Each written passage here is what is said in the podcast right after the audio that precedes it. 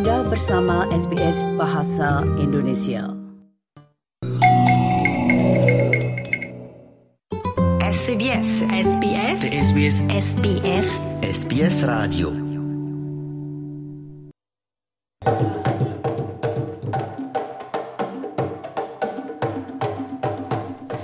Anda masih bersama SBS Audio program Bahasa Indonesia. Nah, di jalur Bu Intan masih bersama kami juga karena beliau akan menjelaskan tentang film Sleeping Beauties yang akan tampil perdana di Astor Cinema di Melbourne pada tanggal 15 ya Bu Intan. Iya tanggal 15 Bu Sri. Bu Intan, mungkin Bu Intan dapat menjelaskan ini. Indonesian film Sleeping Beauties. Nah, kok Sleeping Beauties? Berarti kan banyak orang ini ya. Sleeping Beauties-nya itu bukan hanya satu toh itu. Ya. Betul. Secara ringkas Bu Intan dapat menjelaskan itu. Itu tentang apa?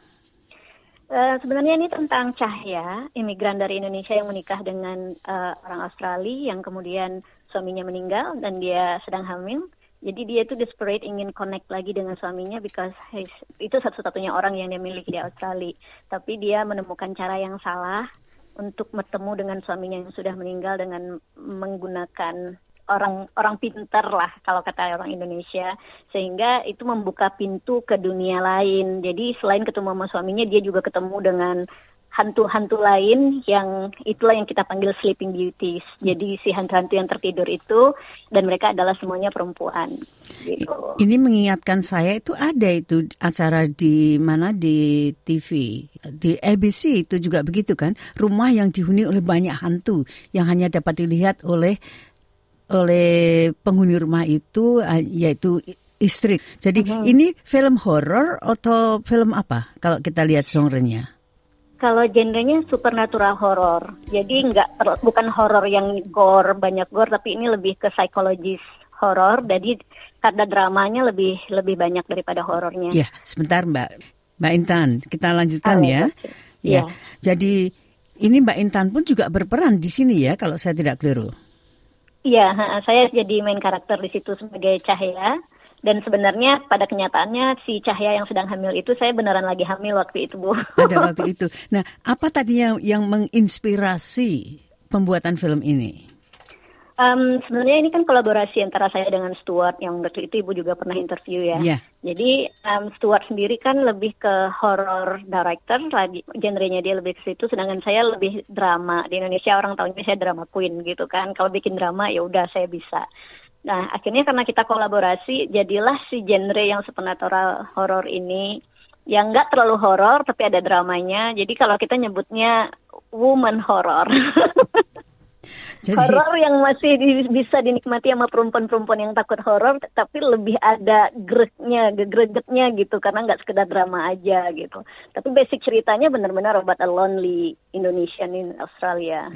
Jadi ini sebetulnya berdasarkan pengamatan dari migran Indonesia atau bagaimana itu? Atau hanya sekedar angan-angan? Uh, enggak, sebenarnya rekaan. ini enggak, ini sebenarnya representasi dari dari banyaknya perempuan-perempuan nggak cuma di Australia yang menikah dengan orang lokal dan hidup sendiri terputus atau tidak ketemu dengan saudara sama sekali apalagi waktu lockdown kemarin itu dan apa yang terjadi ketika mereka kehilangan suaminya satu-satunya orang yang mereka punyai di negeri orang dan kita menambahkan bumbu drama. Jadi eh bumbu horor itu di dalamnya. Karena ketika dia struggling dan trying to survive untuk hidup di negeri orang dan melakukan uh, sesuatu yang pilihan yang salah atau pilihan yang terlalu jauh akhirnya membuat kondisi semakin parah. Itu yang terjadi sama Cahaya. Jadi ini kalau misalnya ini akan relating sekali dengan orang-orang Indonesia di seluruh dunia yang meninggalkan kampung halaman dan menikah dengan orang-orang lain di luar negaranya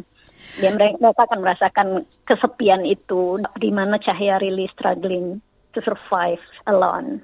Saya tidak akan menanyakan, oh itu jadi akhirnya bagaimana Mbak? Itu tidak ya.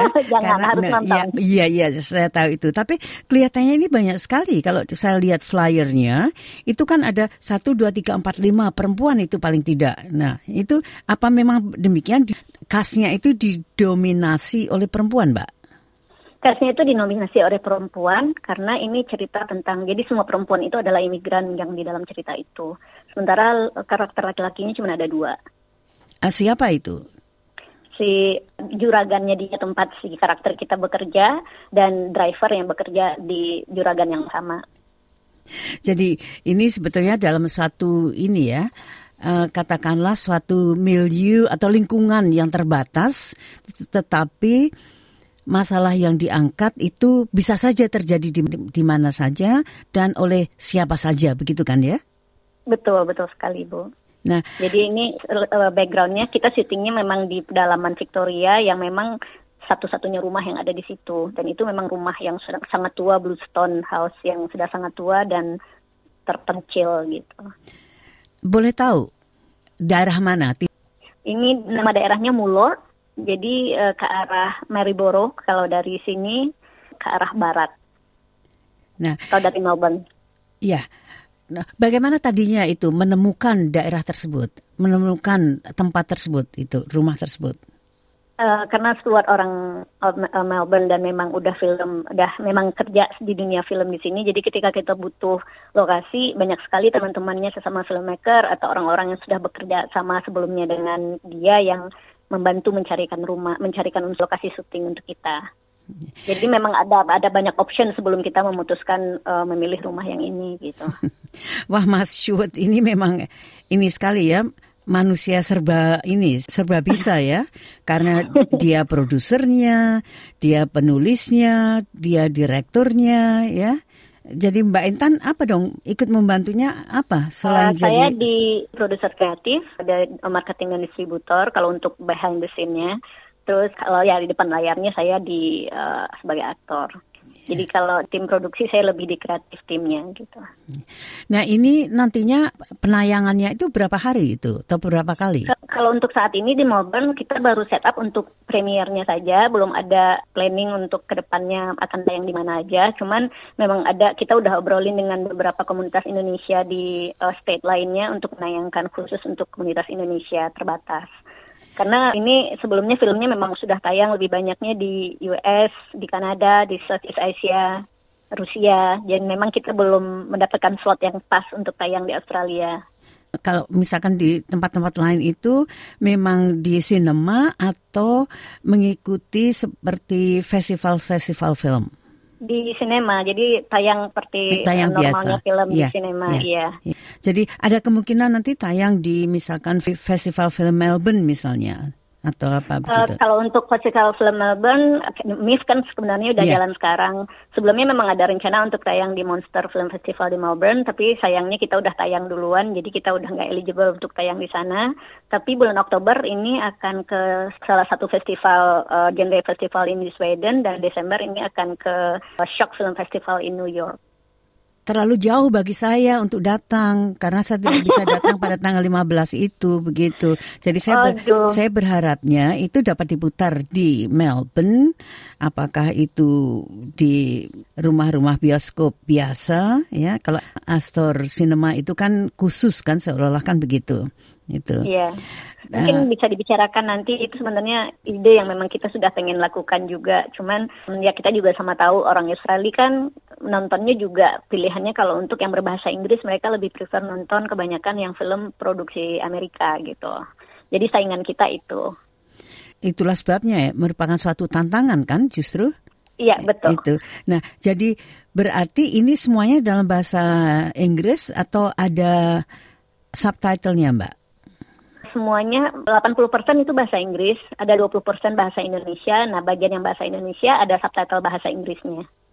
Dari The Sleeping Beauties-nya itu sendiri ini dari mana-mana kan ya? Artinya itu background dari aktornya itu dari mana-mana, bukan hanya orang Asia atau orang Indonesia khususnya begitu tidak. Mereka semua, semua aktornya adalah based in Melbourne, tapi latar belakangnya mereka macam-macam. Ada yang Filipina, ada yang Vietnamese, ada yang isi Europe. Tapi masih orang lokal ya, artinya orang ya, dari Melbourne. Semuanya, ya, ya soalnya nah, base-nya Melbourne. Mbak, karena situ termasuk yang apa kreatif produsernya dan pemasaran itu, apa sih tantangannya membuat film di Melbourne, Mbak? Uh, tantangan terbesarnya adalah Kalau saya bandingkan dengan Indonesia, tantangannya lebih ke distribusinya. Kalau misalnya kita tidak membuat film dengan budget minimal yang sudah ditentukan pemerintah, sedangkan untuk mencapai budget yang ditentukan pemerintah itu lumayan besar. Jadi tantangannya itu sebenarnya untuk memproduksi film dengan skala besar itu. Kalau kita belum terbiasa, karena memang jalurnya untuk sampai ke sana nggak mudah gitu. Sedangkan film uh, Sleeping Beauty ini kan kita bikinnya independen. Nah, itu yang yang saya pengen tahu. Karena kalau film independen itu berarti pendanaan kan juga diusahakan sendiri begitu. Bisa atau Betul. tidak? Tapi masih bisakah itu mengajukan dana kepada pemerintah? Karena untuk arts dan sebagainya itu biasanya kan ada kan? Dana dari pemerintah itu ada, tapi ada aturan-aturan yang kita harus capai untuk eligible mencap, uh, untuk mendapatkan bantuan pemerintah itu. Misalnya uh, budget minimal film itu harus 500 ribu.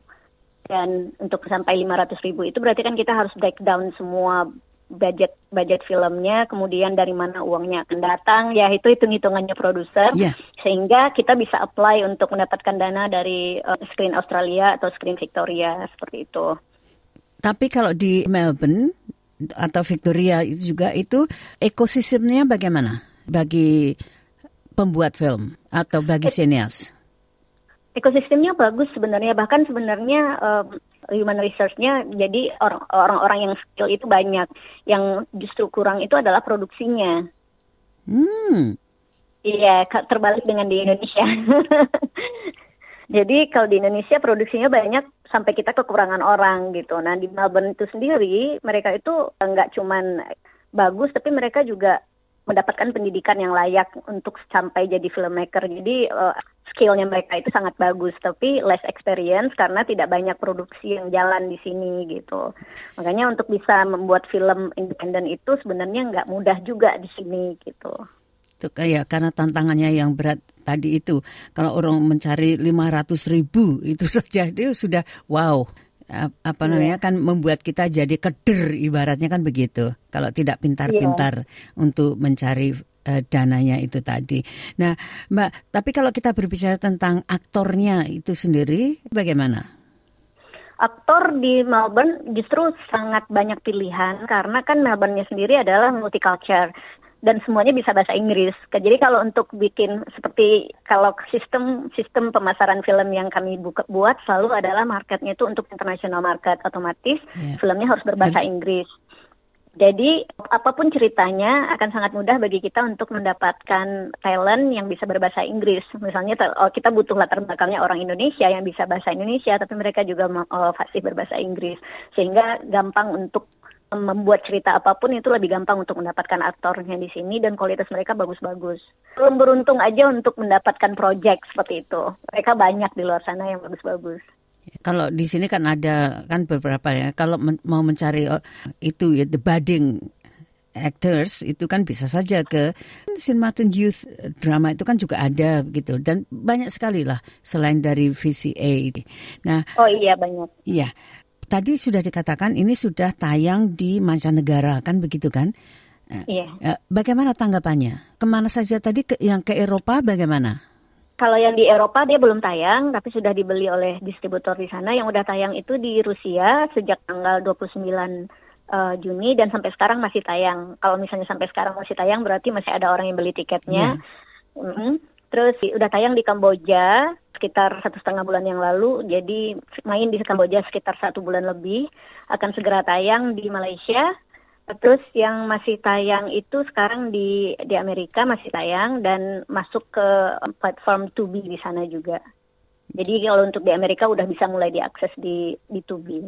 Tapi Oh, iya? terbatas hanya di negara itu, iya, Iya, hanya iya. terbatas di negara itu gitu. Tapi tadi tadi katanya mau tayang di New York itu sudah.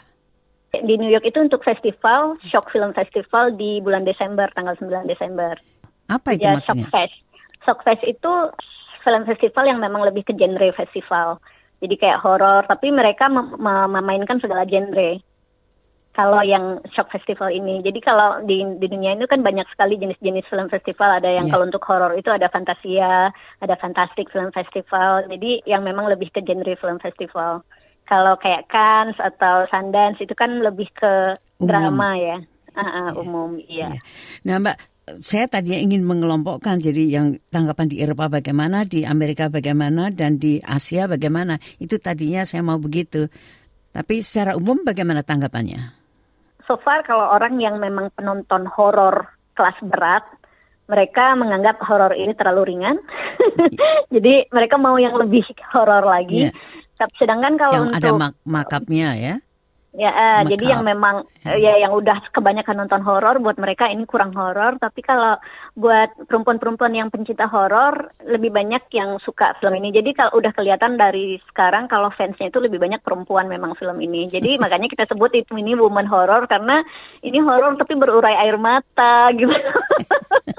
Berarti drama, lagi-lagi nah, makanya, drama. tapi yeah. tapi yang nonton nangis tapi sambil jejeritan, nah kayak gitu. Jadi hmm. saya banyak banget dapat direct message di Facebook dan Instagram dari penonton-penonton di uh, North America, South America yang udah nonton dan berusaha mencari nama saya di sosmed. Kemudian yang DM pada bilang, oh my god, I'm so I'm crying, so poor you, yang kayak gitu. Dan mereka semuanya itu ada yang bikin bikin uh, review di TikTok, yeah. you have to watch this. Yang jadi mereka memang rata-rata perempuan semua. Yeah. Kalau mereka yang itu yang bilang, oh I'm so crying, wah. Yes, indeed, you are crying baby. Iya, benar. Yeah. Tapi nah. memang sebenarnya kalau orang Melbourne banyak yang mikir, oh I'm not watching horror, tapi ini horror yang beda. Jadi jangan takut sebenarnya harus nonton gitu. Jadi mungkin harus ada embel-embelnya ya atau penjelasan. Nah, Mbak, tapi ini sayangnya untuk kali ini itu hanya tampil sekali saja ya. Penayangan itu hanya sekali ya pada tanggal 15 ya, untuk, itu. Ya kita kan ini menyebutnya Australian Premier, jadi hanya tayang perdananya, tapi kita memang ada rencana untuk tayang berikutnya, cuman belum ada lock tanggalnya gitu. Ya. Tapi maksudnya tayang perdana kan bisa, oh perdana A, perdana B. Benar juga Ibu. itu maksudnya memang itu perdana ya, jam 1.30 itu, right? misalkan. 1.30 ya. ya. Tapi terus kalau yang kelewatan bisa kok nanti jam 3 atau jam 7 lagi. Nah, itu maksud saya. Jadi oh, per, iya. per, perdana bertahap. Iya, sayangnya eh, studionya dipakai untuk film lain ya, setelah iya, kita. Iya, iya, Mbak Intan Kifli terima kasih sekali dan sukses ya untuk apa pun yang dikerjakan. Tapi dalam waktu dekat ini adalah satu untuk Sleeping Beauties-nya, keduanya perannya dalam Andi Andi Lumut dan juga untuk pembuatan film selanjutnya. Terima kasih banyak Bu Sri. Semoga bisa ketemu di salah satu pertunjukan ya Bu. Amin. Sampai jumpa Mbak. Sampai jumpa Ibu.